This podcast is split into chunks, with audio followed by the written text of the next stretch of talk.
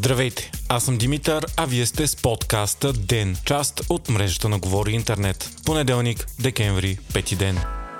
Исторически провал и унижение за България. Така единодушно може да се опише най-важната новина от последните дни. Отказът на Нидерландия да допусне страната ни в Шенген. Нидерландското правителство на Марк Рюте е гласувало да допусне Румъния и Харватия в Шенген, но да блокира София. Така България би останала единствената държава в Европейския съюз, заедно с Кипър, която не е част от Шенген. Амстердам взима това решение заради липсата на действия срещу корупцията, организираната престъпност и защото България не е държава с върховенство на правото. Марк Рюте намекна и, че нашата граница би могла да бъде премината срещу подкуп от 50 евро. Формално страната ни е изпълнила от години всички условия за влизане в безграничното пространство и Европейската комисия и Европейският парламент многократно са призовавали да бъдем прияти. За да се случи това обаче е необходимо съгласието на всички държави от Европейския съюз. Освен Нидерландия, против приемането ни са се обявили и Австрия и Швеция. Политическите реакции у нас на случилото се бяха изключително бурни. Президентът Румен Радев и министри от служебния му кабинет обявиха решението на Амстердам за цинизъм,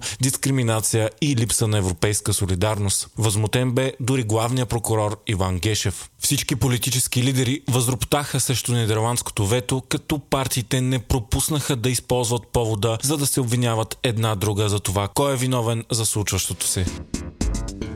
Днес Румен Радев връчи първият мандат за съставяне на правителство на ГЕРБ. Неврохирургът от Пирогов Николай Габровски се оказа предложението на ГЕРБ за министър-председател. Той обяви, че предложението на партията за правителство ще е експертно и професионално. Румен Радев връчи мандата на ГЕРБ след рекордно забавяне, повече от 60 дни от парламентарните избори. Въпреки това не се очаква мандатът да бъде реализиран, защото партията на Бойко Борисов до момента не е събрала достатъчно подкрепа две военни летища на територията на Русия, намиращи се на стотици километри от фронта, са били атакувани. Москва съобщи за взривове на базата край Енгелск на 600 км от украинската граница. Руски източници съобщават за атака с дрон, като има ранени и са пострадали военнослужащи и взривовете са повредили бомбардировачи. Другата експлозия се е случила на намиращото се на около 200 км от Москва летище Рязан, където е взривена цистерна за гориво. Шестима са ранени, а трима убити. Пострадал е и един самолет самолет. Все още няма информация за причините за експлозиите, но по всяка вероятност става въпрос за украински атаки. Преди седмица Украина съобщи, че разполага с дрон, с който може да нанася удари на до 1000 км навътре в територията на Русия. В началото на декември пък се появи информация, че Москва планира масирана атака по Украина с бомбардировачи, а тези две летища са едни от основните бази за такива самолети. Малко по-рано днес и след взривовете на летищата, Русия е извършила нов масиран ракетен удар по Украина, изстрелвайки близо 100 ракети. Експлозии има из цялата страна, включително в Киев и Одеса.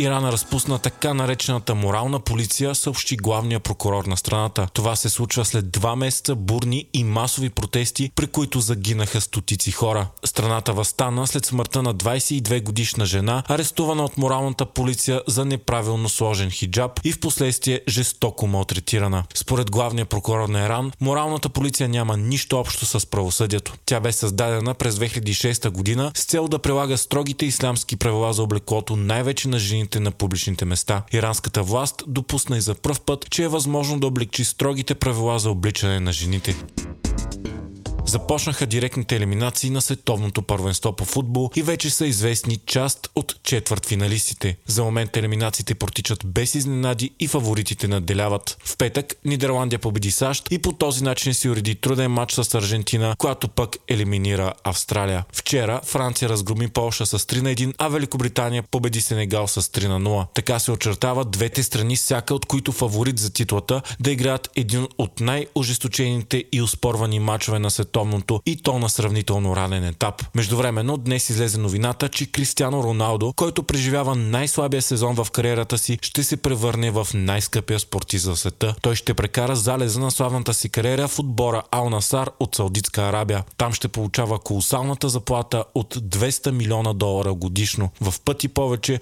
от други топ платени футболисти като Меси и Неймар. Вие слушахте подкаста Ден, част от мрежата на Говори Интернет. Епизода подготвих аз, Димитър Панайотов, а аудиомонтажът направи Антон Велев.